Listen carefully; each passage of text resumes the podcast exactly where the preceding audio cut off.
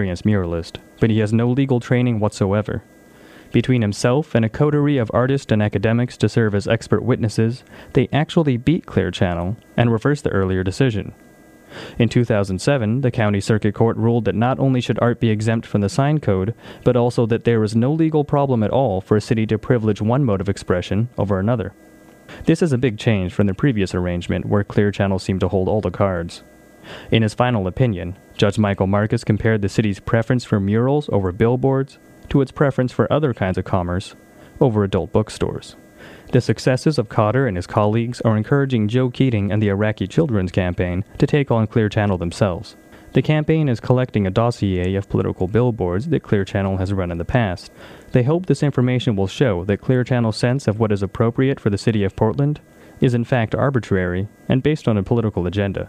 Again, Joe Keating. You know, if they're on one hand uh, using First Amendment to get what they want, uh, we sure, on the other hand, are going to use First Amendment to get what we think is fair and just for the city of Portland. From Portland, in Oregon, this is Scott Pham for FSRN.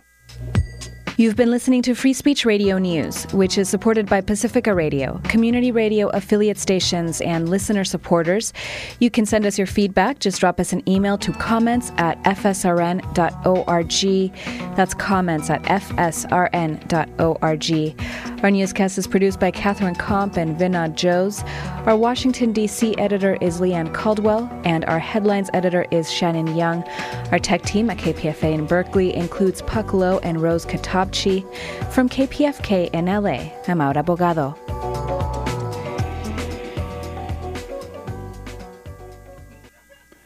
You're listening to WCBN FM Ann Arbor, and this episode of Closets Are for Clothes was previously recorded.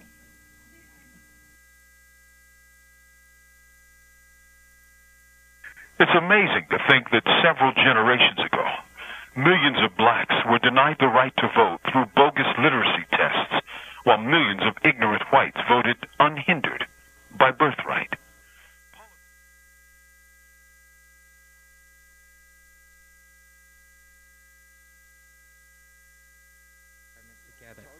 If there is a regulation, at least it reduces pollution and benefits everybody. That story was produced by Free Speech Radio News correspondent Adelaide Chen.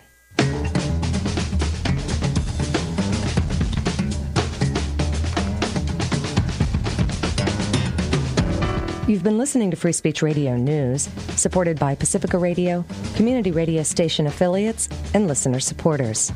Today's newscast was produced by Monica Lopez and Kristen Schwartz.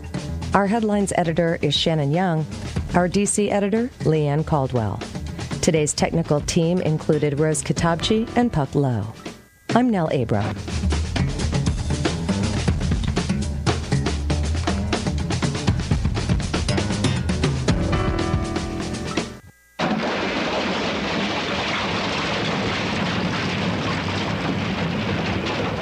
What's going on in here? Well, I told you we're remodeling closets. I knew this was going to happen eventually, but not so soon. Come on, it's a new year, time to start over. Plus, we need more room for all your nasty construction boots. Uh, you mean stiletto heels? Whatever. They take up a lot of space, Imelda. So, what's the difference between this year's closet and last year's closet? Well, um, we're going to have Oh, more I student voice, No. regular guest editorials. What about the music and the Uh, hear insightful, myself, sort of. investigative reporting? buzzing? Um, oh, the gossip. Yeah, that'll still be there. Oh, thank my rainbows. Great.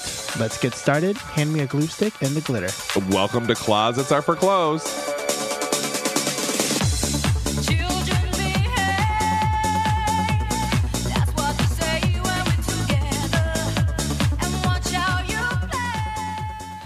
And apparently we're on, so I don't know if you can on? hear me. Oh, okay. Okay, so we didn't get a countdown that time. Oh, my That's okay. gosh! We are running been a bad day. We are running Hyatt. um, because, folks, you're only going to get us for 10 minutes because after that, we're going to go. We're That's going to leave, and you're going to get a special encore presentation next of many weeks ago. Yes. And I don't care what you say. Okay? All one listener of you. Um, hi, Dan. Hi, how Happy are birthday. you? Uh, what's that? Happy birthday. Happy birthday. Yeah. Oh, okay, sure. It's my birthday, fool. Oh, I was gonna say happy birthday. No, it's tomorrow, actually. That's why I didn't say anything tonight. It's tomorrow. yes. Uh-huh. But I've been celebrating all um, astrological month. You can ask my friends. oh, nice. They're like, oh, when is this queen gonna bust out with the birthday? Um, but you know, and I honestly I don't like birthdays; they're not my favorite. Right. But you know, there's no such thing as bad press, right? That's absolutely. I, I just showed up in my head. Woohoo! Ooh, I can I can hurt myself. Oh my god, just showed in my head too. I know it's dirty in here. Um, so, um, a couple things of note: our, our good friend Keith, from- Absolutely. from, uh, Common Language That's Books, right. wanted to talk about tonight, Wednesday at some appointed time. It's seven o'clock. 7 p.m. Yep, mhm. at the Shout Cabaret and Gallery, which is in Braun Court across from Aut Bar. Right. Um, Detroit native Frank Anthony Polito will be um, reading from his new book, Band Fags. Wow. I know. And so, a couple things about Band Fags. Okay. Um, author, real cute. Oh. Uh huh? And um, it's about, you know, fags in the band. So, I mean, And uh, it's, it's set in uh, Hazel Park. yeah, So yeah. he's a Detroit native. in the yes. area, that's right. So, So that should be a good time. So go out to Shout um, Cabaret at 7 p.m. absolutely. and go learn about band fags and how they play the flute. Um, so Or the bassoon. or the bassoon. um, absolutely. so so what else is going on? How's your week? Um, it's going okay. It's been kind of one of those like, okay, so folks are kind of like summer is here, and I just realized, did you know it's one month to art fair? Woohoo! Oh man. And um, actually, I started thinking about that. I was like, okay, so how we got to start making arrangements to how we're going to get to the studio, and because of parking and all this stuff. And I realized, oh, that's right. I don't have to coordinate it with Gabe because Gabe is like already like here, close. right? So so what's so funny is like, so I grew up in St. Louis, right? Right. So it's the uh, the arch is there. It's That's right. Big still there? shiny arch. Yeah, it's still there. um, and um, it's sort of like whenever I'm like, oh, I'm from St. It's like, oh, do you like go to the arch? And I'm like, eh, it's fine. It's Yeah. like you take it for granted because it's in your hometown. Absolutely. And it's sort of like the art fair because people love the art fair. oh, they love it. As yes. long as you're not from Ann Arbor. Otherwise, it's just like, oh, great, slow moving crowds, you know. That's right. I have, I have to get across town. It's going to take me about a half hour, That's right. minutes. you know, yeah. there are a couple of things that I do love about art fair. Um, like right outside where I work, they have all this fattening fried food. So, Oh. so I forget to be on Weight Watchers that week. That's right. That's Um, right. And the other thing I love is we play art fair bingo. I love art fair bingo. So there are many things that we watch for: art on a stick. yes, Uh-huh. absolutely. Uh, pregnant ladies. yes. Uh-huh. uh-huh. Fanny packs. That's right. People in sleeveless shirts who should not be wearing sleeveless shirts. Absolutely. And then the- and some people not wearing shirts, and they should be wearing That's shirts. right. And then, of course, the winner is a pregnant lady with a fanny pack not wearing sleeveless shirt. wearing sleeveless shirt. So once you you win automatically.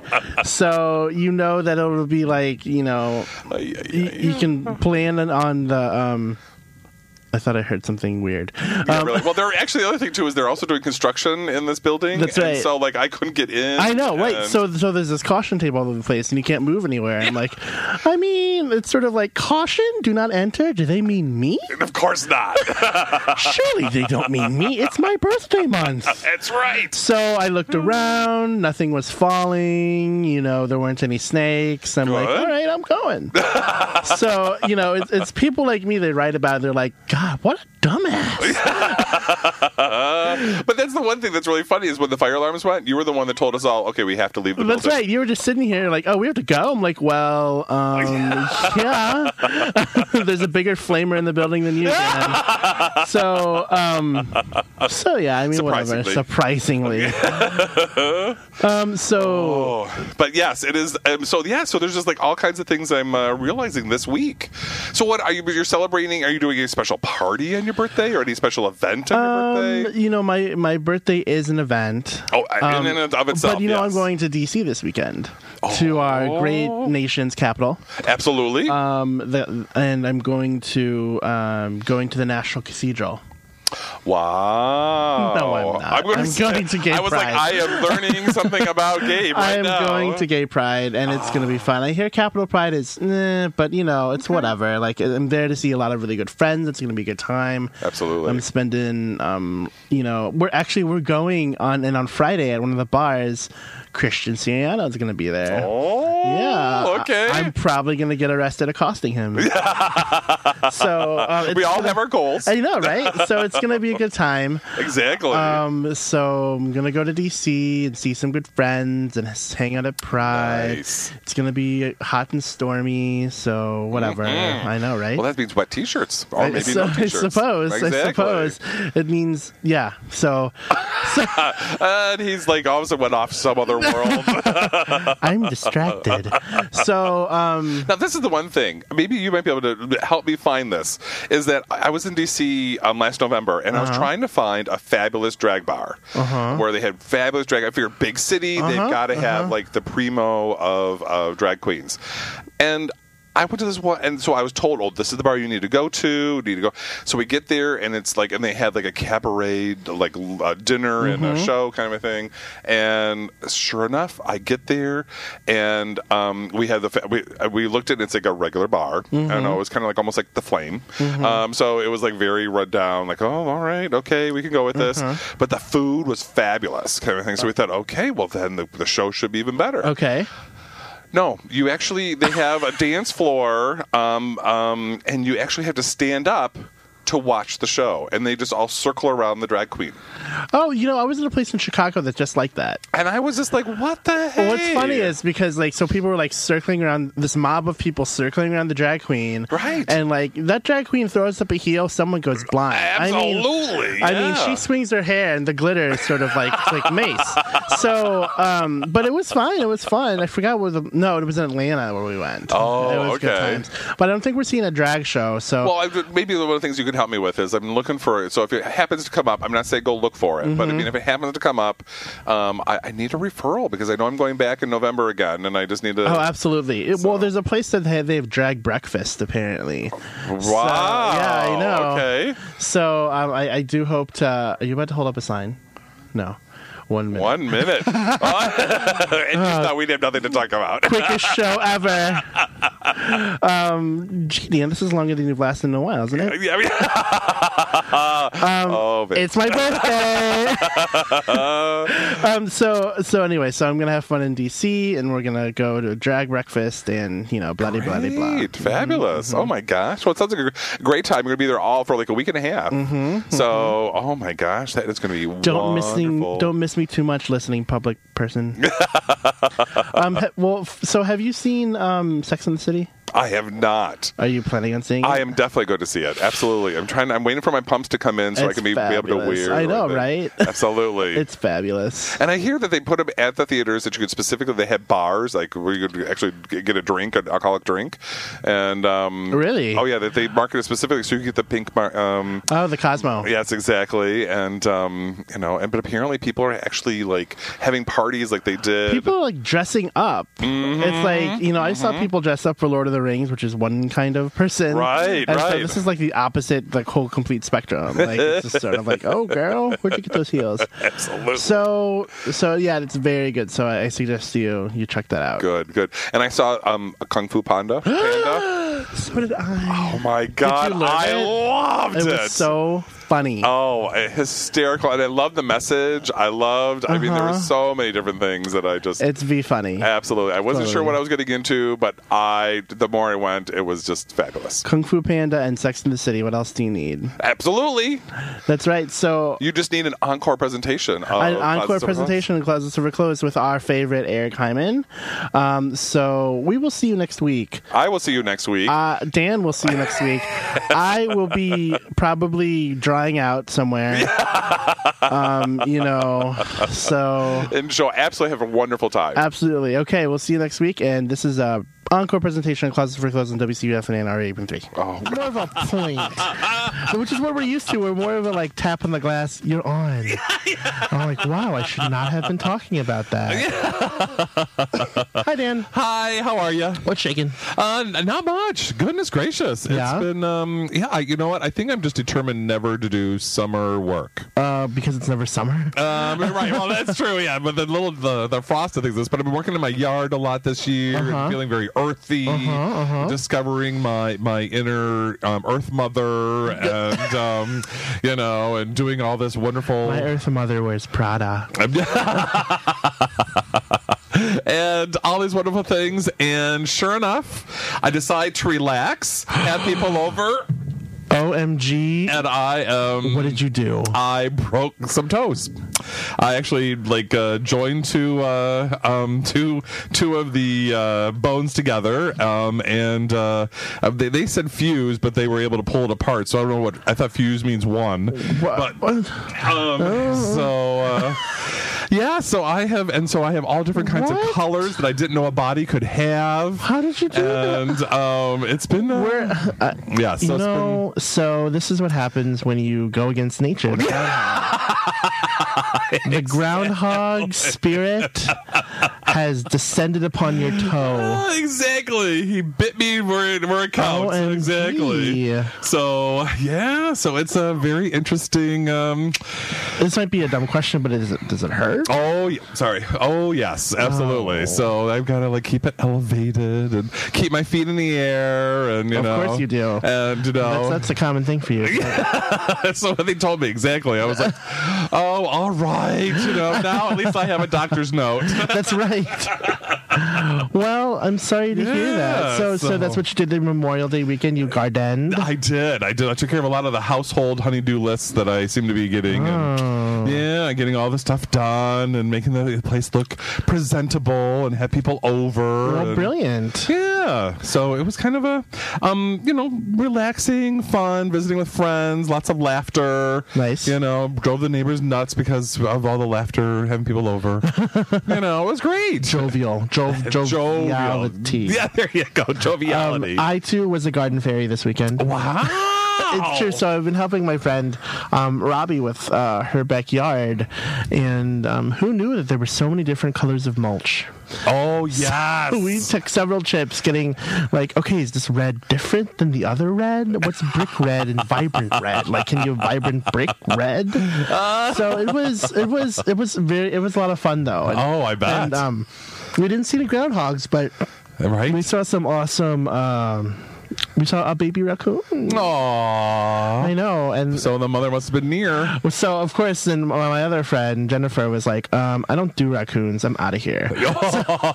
so she was out. Oh. So how did you? Where'd you find the baby raccoon? It was just walking around, it was Just- just, just hanging out. You know, it's Oh. like yo, raccoon has cigarette in its mouth. You know, just chilling up in the space. Saw you guys were having fun. Thought No, it was a good you. time. It was a good time. Yeah. Yeah, and I felt I I too felt connected to Mother Nature. Yeah. Uh-huh. It was a perfect week for weekend for that. It wasn't hot. I mean, Monday was hot, but that's when I was done. Right. Um, that's when I was in the air conditioning. So, so- And even it was just beautiful. Yes. So I- I'm glad. absolutely, yeah. So it just and it was supposed to rain, but it never. I just, that's the thing is I've planted some stuff knowing I have to like water it regularly and making sure. But I thought, oh, it's raining tonight, so I don't even have to do it. And wake up to find out it never rained. You know, it's just like oh, so I have to get Well, back out last there. night there was frost. What the Dutch? Uh, exactly. Touch. That's different. um, yes, exactly. And uh, trying to get that taken care of. Yeah. So that was, yeah. And so, yeah. And so that's one of the things I've been feeling really lucky about is that I haven't planted any flowers yet. So I I. planted everything and everything's frozen. Yeah. so they're like, oh, it's cold. So this weekend. Um, oh, so real quick, we're gonna have to come back to it. We need to talk about Idol. Oh, really? Yeah. What happened? Well, no, Did we haven't renege? talked since last week. Oh, yes, yes, yes. Oh, that's right. Oh, Oh, now you get all funny. See, of course, like. absolutely. Of course. So let me tell you, just real quick, my dear listener, that um, Idol finale was last week, and uh, I have uh, apparently on air said that I thought that David Cook was going to win, and David Archuleta, or no, that David Archuleta was going to win, and David Cook was not, and the opposite happened. And, And of course, I- I- and of course, right after the announcement's made, my phone rings. and who is it but our co-host Dan Burns saying, "Oh my god!" and so you know, I'm texting David Archuleta, and I'm like, "David, if you need to come over, I will be here for you." exactly. So, well, I think this is some background that I think that our audience members don't really know is that um, that Gabe picks out all our music for the show because I have terrible taste in music. That's not true, just different. Okay, I have. Okay, so that the the um. Targeted audience may not enjoy the same music that I have, even though I think Barbra Streisand and Cher are great. Um, and um, and um, and why? And everybody can listen to all that pop music, but you know what? Soundtracks and you know musical musicals are fabulous. And um, so I have a particular taste that um, uh, in in music, and Mhm. um, and so last the way like some people have a taste in anchovies.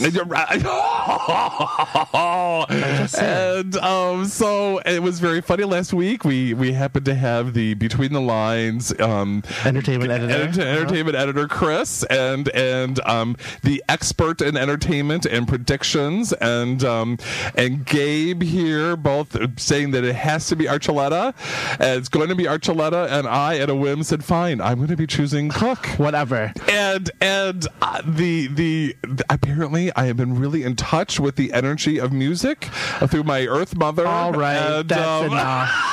So, speaking of our own American Idol, so this weekend is Motor City Pride, and this show I want to talk about two things that I love. Okay. Okay. Cute boys and carbs.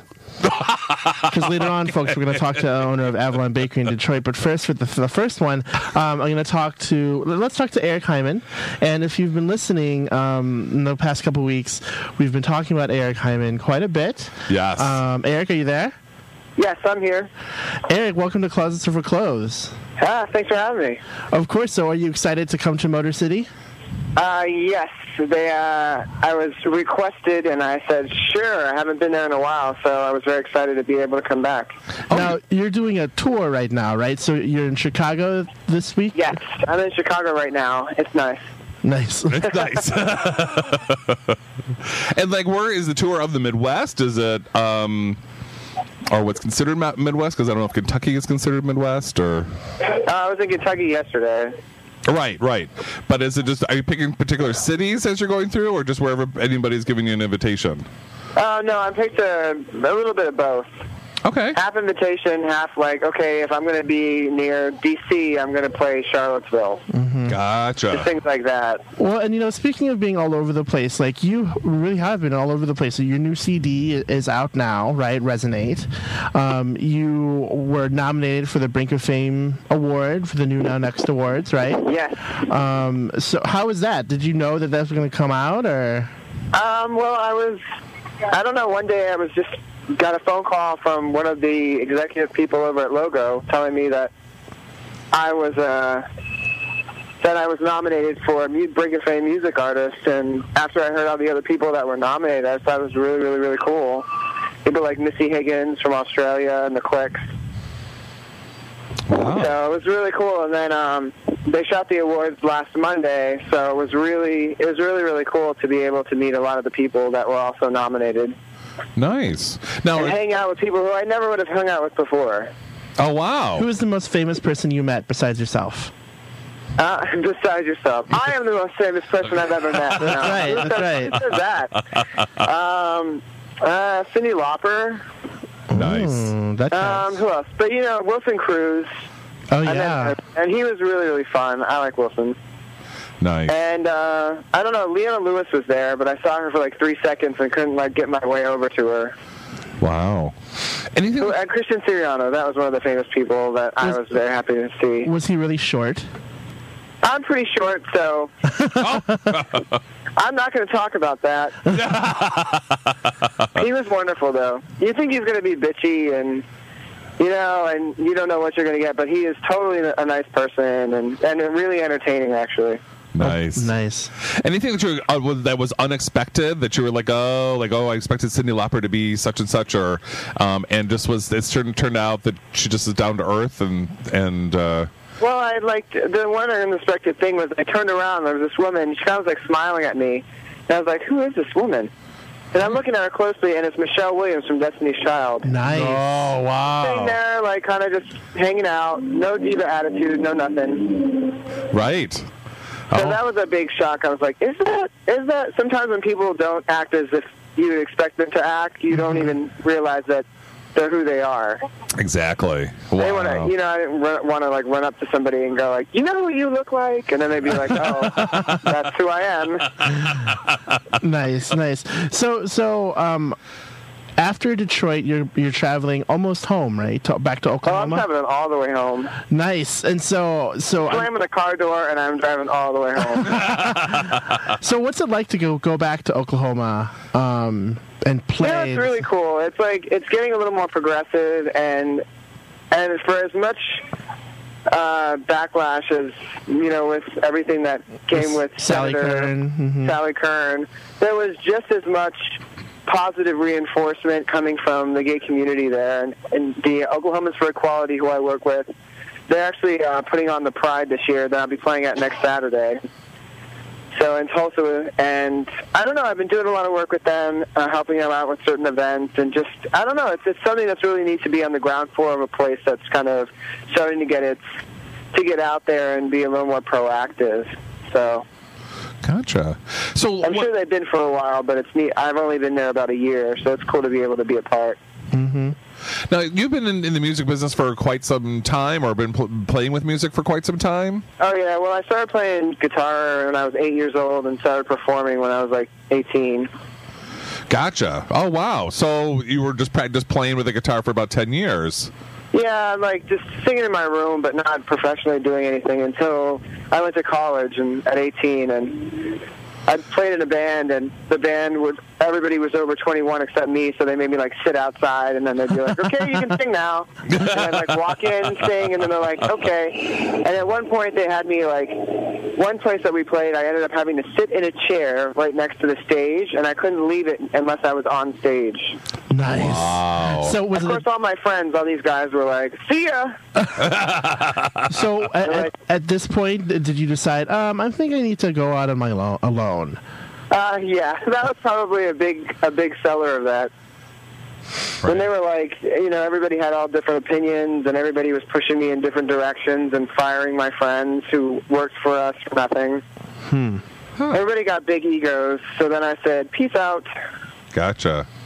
Wow. And so, what was that like making that transition? I mean, making. I mean, first you made the transition and going on stage, which I, I, I, when you made when you finally decided to like come out with your musical talent. I mean, that must have been.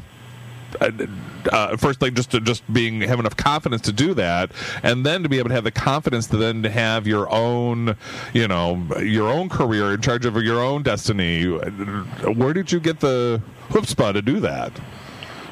I don't know. Looking back, I think I just you know what you want, you you know what you'll put up with, and you know what you won't put up with. And I think sometimes life tests you and gives you the opportunity to make that choice. Hmm. You know, and when you have that opportunity to make that choice, I don't know. I guess I just realized that, you know, I had I had that choice. It was up to me. So do you think that those choices and that journey sort of shows itself in your music in a strong way? And Oh yeah, I mean, it's all a lot of my songs are a product of choices that I've made.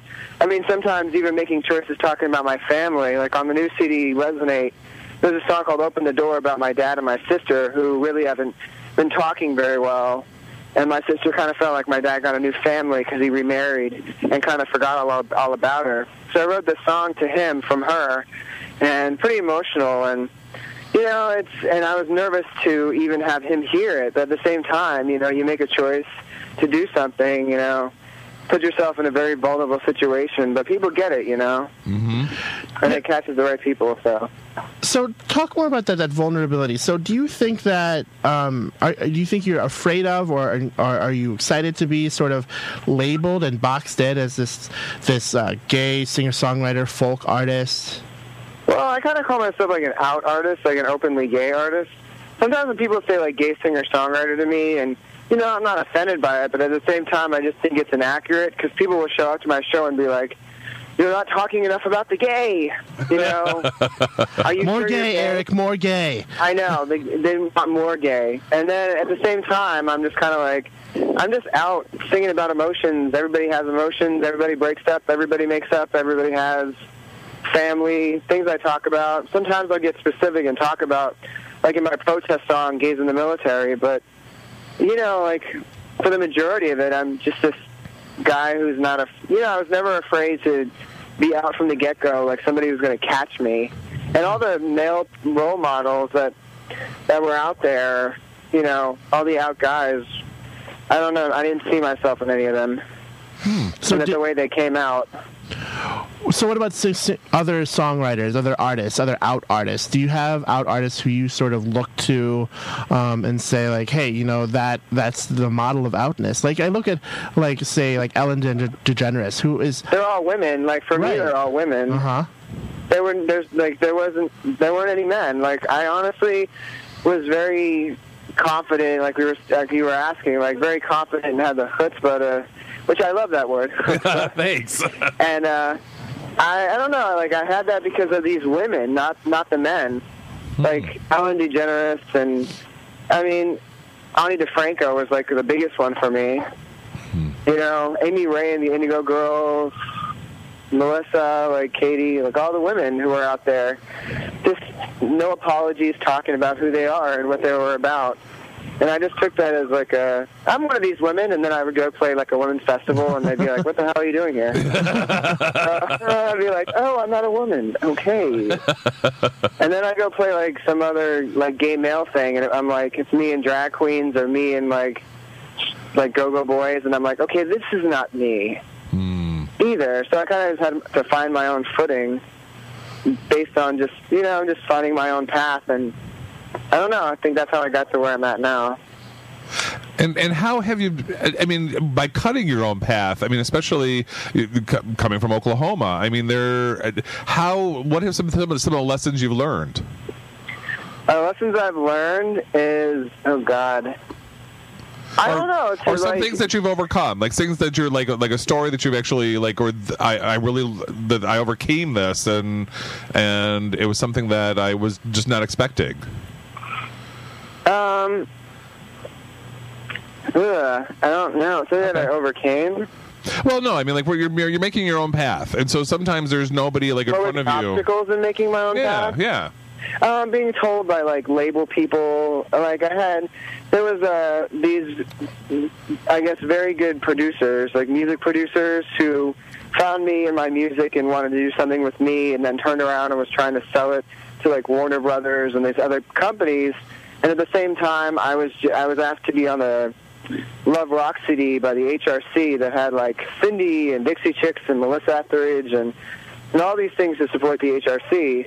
Well, I was on the CD and I was pretty excited about it, you know, to be a part of it. So I was showing one of the producers, and actually, my old friend who was my manager was showing it to one of the producers. And he looked at it, he's like, "Oh, a fax CD." Oh, wow. And and I was like, "What?" And she was like telling him like, "Well, this is like Eric's like audience, and he's very you know protective about his his relationship with the LGBT community. Like, he's like, okay, let me know when you get that fax CD." And so I I quit working with them. Yeah, absolutely. You know, it's like it's it's a matter. I've always learned that. But one of the big obstacles is like realizing when to walk away and when to stay, and what's going. Like we said before about choices, what to, which choices do you make? You know, do you go, I just want to be famous and I just want to have a career, or are you are you in it because you actually want to? You'll you'll be playing music even if nobody's paying attention. Mm, mm-hmm. Right. You know, like uh, because music to me is like my communication with people. It's like my my process. Hmm. You know, I don't sit there and have these gigantic conversations with people. I sometimes I just have like a song that I write and then I play it and they get it. Wow. Like my dad and my sister. Like I couldn't have that conversation with my dad, so I ended up putting it in a song and he heard it and you know, so I How did he react to it? it was funny. Like he didn't say anything directly to me about it. Um, he just he asked me what it, you know what are the songs about, and I kind of said it was about my sister. And then he called my sister at one point, and she told me that he said, you know, did you hear that song? And my sister was like, yeah, did you hear that song? And he's like, yeah. He's like, what'd you think of it? She's like, what did you think of it? and then uh, and he was like, well, Eric thinks that I don't pay enough attention to you. And she's like, well, I don't think you do either. So, I mean, it started a conversation between the two of them that they necessarily, I don't know if they would have had Nice. without without something happening to make them come together to talk about it. Absolutely. So they, I mean, I don't know. I'd be in music doing it if you know my best friend was just listening, or like five million people were listening. But so when you think about trying to like get famous and everything's about exposure, and you start denying your integrity just to get famous, I think that's when you make a lot of bad decisions. Yes, absolutely. And, and but don't you don't you want to at least be making money off of it? I mean, or is that something like I know you're saying, "Oh, I'd be happy just sitting in a in my apartment, you know, playing music with a friend uh, to listen." Wouldn't you feel some grief over that you're not doing this full time and communicating? Oh yeah. Oh, don't get me wrong. Like I, I've been running my business. I do it all. I do everything myself, from booking and publicity to distribution to getting my CDs placed and stuff, and my songs placed and stuff. And I mean, it's a big, big freaking job. So of course, you know, I couldn't do this without the money it takes to make it. Of course, I, I want to make money at it. I have a song called "In Demand" that talks all about that Nice. on my new CD that just says like, you know, I'm not greedy. I just want to pay my bills on time. You know, I want to make I want to make money. Yeah, definitely. I want to because that's money. I don't know, like meeting people, meeting people though, and then telling me how much you know the song meant to them or how it's so closely related to their experiences, and you make that connection. Is just as good as money. But I wouldn't be able to do nearly half of the things I'm able to do if I didn't make money at playing. Mm-hmm. Like you can't survive like that. Right, right. So starving artist isn't isn't really your bag. you know what? I'm I did my starving early on, and now and now it's like, you know, I want to be able to make a living doing what I love to do, and, I- and I'm very lucky to be able to do that. But you know, you get to a point where you're like, I got bills. Right, right. Who's gonna pay my phone bill? you Okay, know? right. So, so a lot of the press that you get, or that I, I've seen you've gotten, you're up next to articles um, with some, some other awesome, uh, huge out artists just like you, right? So, so I'm looking at a magazine that has a review of your work plus the B52s and Panic at the Disco, and you were in the Out 100 in the past, and and your picture's right there next to Elton John and Rufus Wainwright. Um, who are you listening to right now? Who do you like? Um, who's playing? What, what music are you really getting energy from right now? Um, I'm getting a lot of energy from actually friends of mine who are musicians who aren't as well known, like uh, Coyote Grace, which is this transgendered um, guy and and his partner, this girl, and they're this actually starting to open up for the Indigo Girls. And they're named Coyote Grace, and they're really, really cool. She's an upright bass player, and he plays guitar. They're really cool harmonies and whatnot. So them, but I mean, national artists, I would say, I don't know. Like I just, hmm, I really like. You can admit it if you like the new New Kids CD. Like that's oh my okay. god! I just heard that song. My friend had Sirius in the car. she had Sirius, and we were listening to Philadelphia, and she's like, "I'm like, what is this?" And she's like, "Oh my god, it's the New Kids on the Block." And I'm like, "It sounds awful. Turn it off." It really does sound awful. It was. It's embarrassingly awful, and I feel so. It's I like feel so completely not memorable. That's what I got from it. Yeah. I'm like I wouldn't remember this song. I don't know. Like I really, I'm really starting to like the gossip. Oh yeah. I really like uh, Beth Ditto's voice. Uh huh. Uh huh. Um, who else am I listening to? Gosh, you caught me. I like Ani. I'm still listening to Ani DiFranco. She's a main source of inspiration even till today. Nice. It's like going back and listening to old CDs. I had like a five-hour drive today, which is plenty enough time to sit and listen to all the CDs of the past. But newer stuff, um, I like Leona Lewis's voice. Yeah. I don't know if she. I don't think she writes her stuff, but I like her voice. Nice.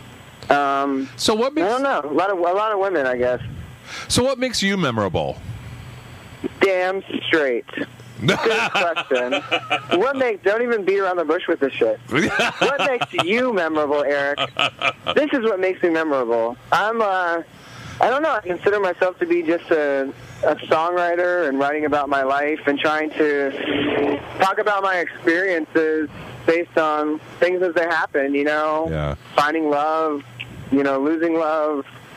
You know, um, I don't know. Those are the moments I think when people really connect with me is when I talk about things that are just honest. And I, uh, I'm honest. I get back to people. You know, I'm personable. I think I'm approachable. Cute. You know, I think I don't know. I think I've cute. Thanks. I wasn't really going to call myself that, but and I'm attract. No, I'm kidding. No, no, I think I've just I just put out a message of just being being honest about who I am. You know, being gay, being just you know being a traveling musician. My my opinions. I think that's what's really cool. Is like I think the most vulnerable thing you can put out there is your opinions. You know, because then people can judge them. You know. Right. And a lot of people are afraid to put them out there, but um, I don't know. I think the only way that I'll ever connect with people is by putting it out. I don't feel like I've done anything extreme. I feel like I'm just kind of like a discussion starter. Absolutely. Absolutely. So, um, I was reading a little bit of your blog, Eric, and can you explain to me why you're so bad at Guitar Hero? You know why? Because I'm Oh, pretty can good. I'm not gonna lie. I, I, I This is mean, I'll question. challenge you to a Guitar Hero. Like I've unlocked all of Guitar Hero three. So if you want to go, Fine, we can go, and you'll win. bring it, bring it. So why even put me through that misery? I don't know because you're a big time celebrity, and uh, Oh, yeah. I can say, oh yeah, I know him. He sucks. I know him. I kicked his ass in Guitar Hero. Damn straight. Guitar Hero 3. What? Yeah, but yeah. well, here's why. Because I usually don't play it. Like, I got one actually. Somebody bought it for me for Christmas, and I gave it back. I took it back because I'm like, this isn't the drum set. Because to me, drums aren't my forte. drums are not my forte. But so for me, it's kind of like a toy. Right. But guitar to me, you know, I know how to play guitar. I've been playing it since I was eight years old. So I, I actually was playing a, a song. Like on the video, you'll see me, I'm playing Possum Kingdom by the Toadies. For my CD release party in Tulsa with my band, Uh-huh. we played that song. So my tendency is to play guitar like I'm playing guitar instead of hitting four buttons. And I'm like, oh, Um, there's a whammy bar as well. Excuse me. Oh, the whammy bar killed me. I'm like, this isn't how you use the whammy bar. And like my my friend who just had a baby is like sitting there like, no, no, no, this is how you do it. And she's like sitting there coaching me on how to play guitar. she's like, it's a whammy bar, Eric. It's a whammy bar. I'm like, I I know. There's usually, and then I'm like turning to her and getting all offended. I'm like, "There's six strings on my guitar. How many? There's nothing on this one."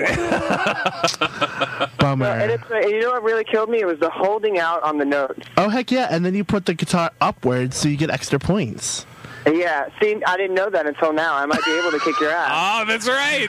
Ooh, doubt it, doubt it. You shouldn't give away these secrets.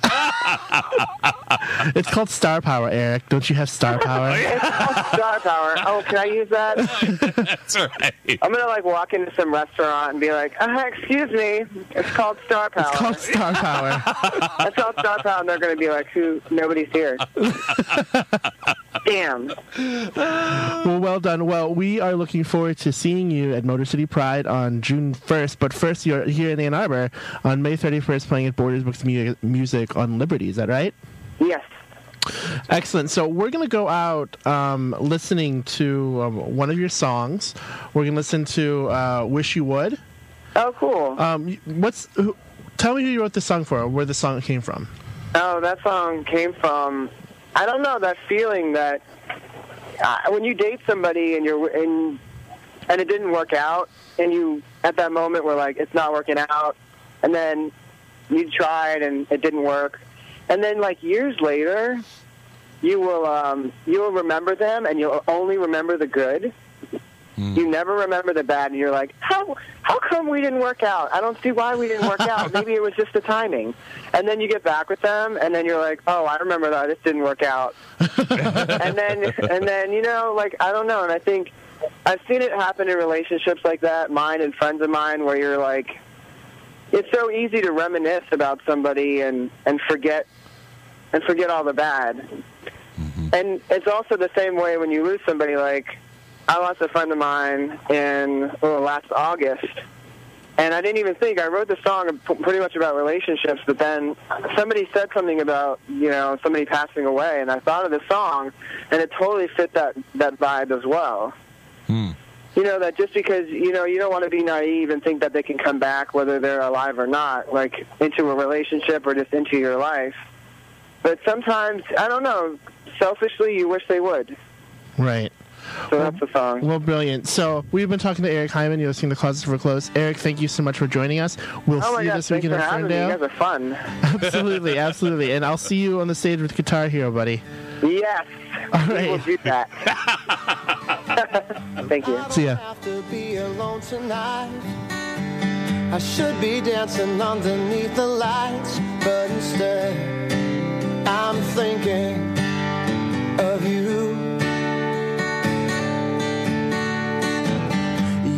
appear at the oddest times, just when I'm convinced that I'm doing fine.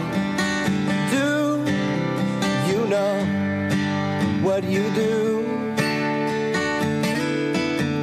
The old letters I find send me on rewind to the days I'd rather not hit play. But once I'm on that road, there's nowhere to go back your way. I'm not naive, I know where this will lead. Nowhere safe and nowhere good. I can't keep away, you enter every day. But sometimes I just so wish you would. But sometimes I just so wish you would. But sometimes just so wish you would. But sometimes just so wish you.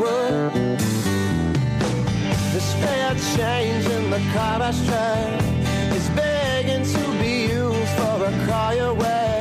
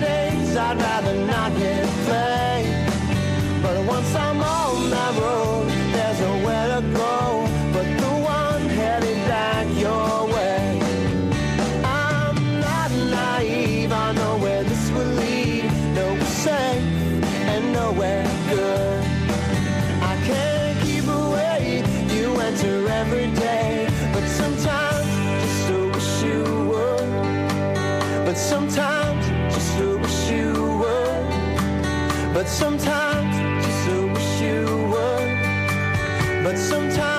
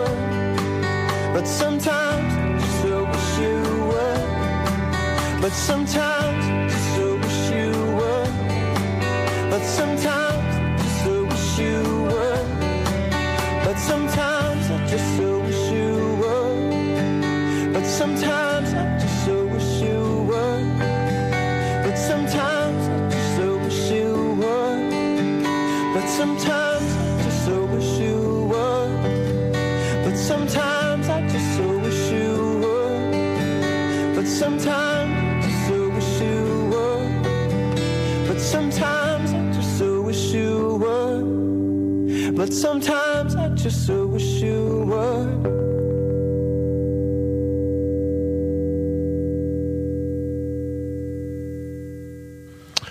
So that was uh, Eric Himan, our last guest, and he's playing in Ferndale this weekend um, at Motor City Pride. So come on down and see him, motorcitypride.com. You can find out when he's playing.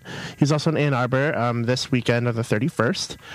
Um, and that song was called I Wish You Would off of his newest album, Resonate. You're listening to WCBN FM Ann Arbor, Closets Are for Clothes. So I said, Dan, that we were going to talk about two things that I loved. Absolutely. Cute boys. Uh huh. Check. Yep. Now, carbs. Carbs. Let's talk about carbohydrates. So I'm going to snicker a little. That's right. so so I was I was um, flipping through the Advocate, and there's a, a community article in there, and the article was on a Detroit bakery called Avalon Breads. Yes. And June 2008 Yeah, just just this month. This Yes. Pride issue, and I'm like, wow, that is awesome. That Detroit is once again getting this awesome press about the LGBT community. So I decided that maybe we should invite Jackie Victor from Avalon Breads to come and say hello. Jackie, you there? I sure am. Welcome to Closets Are for Clothes. What? Welcome to Closets Are for Clothes. Thank you very much. So is this a, are you done with your baking day, or are you still? Oh no, the baking day is just starting right now. Actually, we've got bread going in the oven. We've got baguettes being rolled out. We've got sweets being started to be mixed. This is this is when things really get going at the bakery. So if you leave now, you can be here with all of the above items. In theory, I could. so so it's such a great story um, uh, both in the advocate and all the, the great press and word of mouth that avalon um, has gotten and you're moving right is that right Well, we are eventually. Um, you know, like everything in the real estate market right now, it's um, a lot less simple than it was when we started talking about it two years ago. So we're we're we're plodding along, but we are buying a building or a space of in a renovated uh, building around the corner where we'll have expanded production facility, expanded retail area, and just a lot better, a lot better place. You know, a lot bigger um, place with a lot bigger capacity. So we're really excited about that, but it is not imminent. It's not happening right away.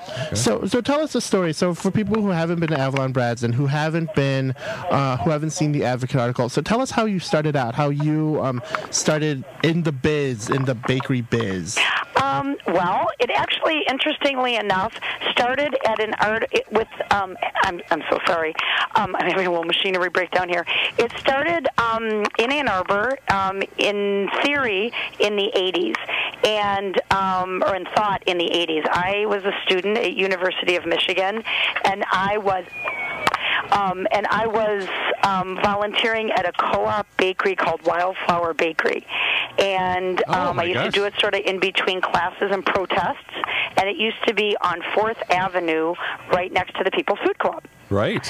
And so they would just let me slice bread and kind of hang out with like the groovy hippies who made the wonderful bread. And I thought this is a wonderful way to make a living.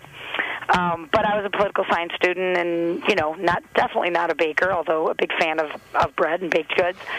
But years later, I moved um, to Detroit um, to be part of the sort of rebirth of Detroit, and um, I remembered that place. And my partner Ann Perrault and myself had been running the Detroit Women's Coffee House for a few years together, which was a nonprofit monthly um, music series for women.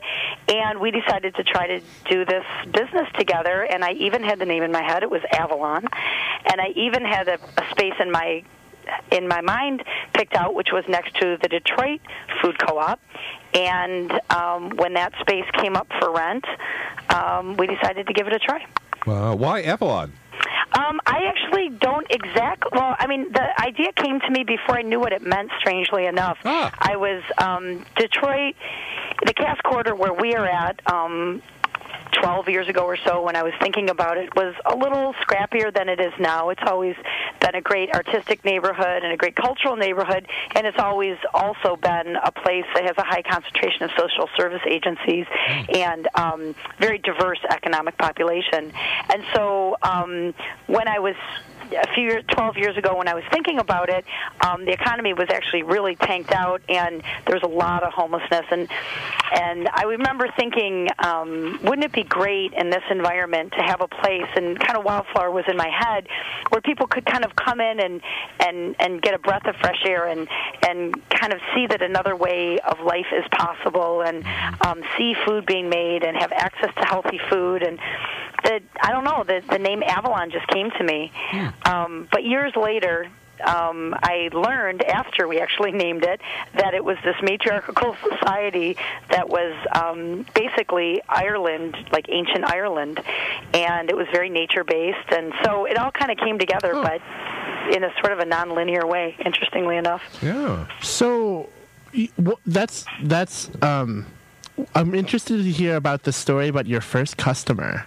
Oh, that's the best story um, because our, we had our first two customers um, were one was Bishop Gumbleton. who is Wow. a radical Catholic bishop from Detroit, who's actually so radical that he was asked to take early retirement, essentially. um, but who's a really wonderful, wonderful man in our community. And um, Larry, who is a um, homeless person who basically um, spends most of his time outside the bakery. So we had one paying customer, which is a Catholic bishop, and a non-paying customer that was Larry, and that's basically the story of Avalon. Wow. It's kind of all you need to know. That's right. That's right. So let me just say, both blessed us, and I don't know which one blessed us more. so so would it be safe to say that you you really had activist roots? Uh, uh, oh, totally. Yeah. I so mean, how do you how do you sort of knead that into the dough of your bakery? You like that? You like that? You can use it. Well, I think my Anne, Anne and I, you know, I like to say that without Anne, um, my partner, and we've been we've been partners in life for 16 years now. Congratulations. Thank you. And we have two children together. Um, Congratulations. Thank you. Wow. Um, but without Anne, I, I like to say this would have been a great idea without a single loaf of bread baked. Because I'm sort of the one who has the great ideas a lot of times. Not all the time, but a lot of times. Oh, of course, it's all you. Sure. but Anne's the one who actually understands how to make things physically happen. And so um, I had activist roots because I'd been an activist in the community um, doing kind of progressive organizing for about a decade. But Anne had been doing the community building of um, in the women's community and in the gay and lesbian community for longer than I had. She was on the founding board of Affirmations. Um, she, you know, was running the longest running women's coffee house in the country at the time, and um, and had been involved in progressive politics herself. So when we came together, we decided 11 years ago, before this was sort of you know popular i guess you could say or in the contemporary in modern in mainstream culture we decided if we started a business it would have to have instead of one bottom line it really didn't make sense to us because that wasn't really our i mean we wanted to make a living for sure but we wanted to start a business that did good and did well. Mm-hmm. So we started a business with three bottom lines and one was right relationship with the earth and one was right relationship with the community, and one was right relationship with our employees. So it was always an idea of setting up a business that was sort of a model for that you that businesses could do well and they could re you know c- provide jobs. And but they also could do something on a larger global scale that made an impact. And in our city we're a very very underserved um, economy. And 11 years ago we were very underserved grossly underserved. So anything that you create here that is healthy and nutri- and, and delicious and has you know a warm environment is really a positive contribution and so um, it all kind of came together for us Nice. And and you really do serve your you, you, you know your employees. You have a, a um from what I hear a great staff, and you use and you um you offer them benefits. Your employees benefits, right? Well, yeah. I mean, you know, we. I, I wish we were a little more. You know, the bottom the bottom line of right relationship with our checkbook is probably our our weakest one. So I wish we were a little more. Um, uh, we had a little more cash to, to do even better, but our, our full-time employees and some of our part-time employees do have health insurance. Um, you know, we have paid time off, and you know, we're not we're not IBM, we're not Apple, so we're not doing everything that I would like to do long term. But from the first year, we did have health insurance, and um, you know, we definitely try to try to pay um, at least at the prevailing wage. And I think um, that's the- amazing. At the, livi- at the living wage. You're right. You're not IBM you're not Apple, but you're still finding a way. So that's Right, got to be a exactly. model, right? Exactly. Well, that's that's the thing is, you know, for a small business, it is a little tough. Um, but I think that we also we've always decided if we couldn't do it um, with these three bottom lines, we really didn't want to do it at all. So, and one of the things with your employees as well is that it sounds like very similar to the cabs here in Ann Arbor is that we have a lot of PhD students that are, or PhD graduates that are driving our cabs. Uh, but do you, No, I wouldn't say that's I wouldn't say that's true in Detroit. I mean, we definitely have our share of um, you know college graduates for sure. I have one in here counting out money right now who's a U of M graduate, Right. um, and and and we also have a lot of people who have different kinds of experience and training. But I wouldn't say we have you know it's a very different deal than Ann Arbor. We don't have like lots of graduate students you know looking you know looking for retail jobs say. Right. Um, it's you know we definitely have you know people working hard. Well, Um, exactly. but I guess what I was going to say is that you have a diversity of all various levels, Oh and no, so incre- that's that's what's so cool is we have an incredible diversity, and I think in part because we yeah we do have just all sorts of different folks in our community with different levels of economic with different economic backgrounds, different Right. educational backgrounds, and different um, influences in their lives.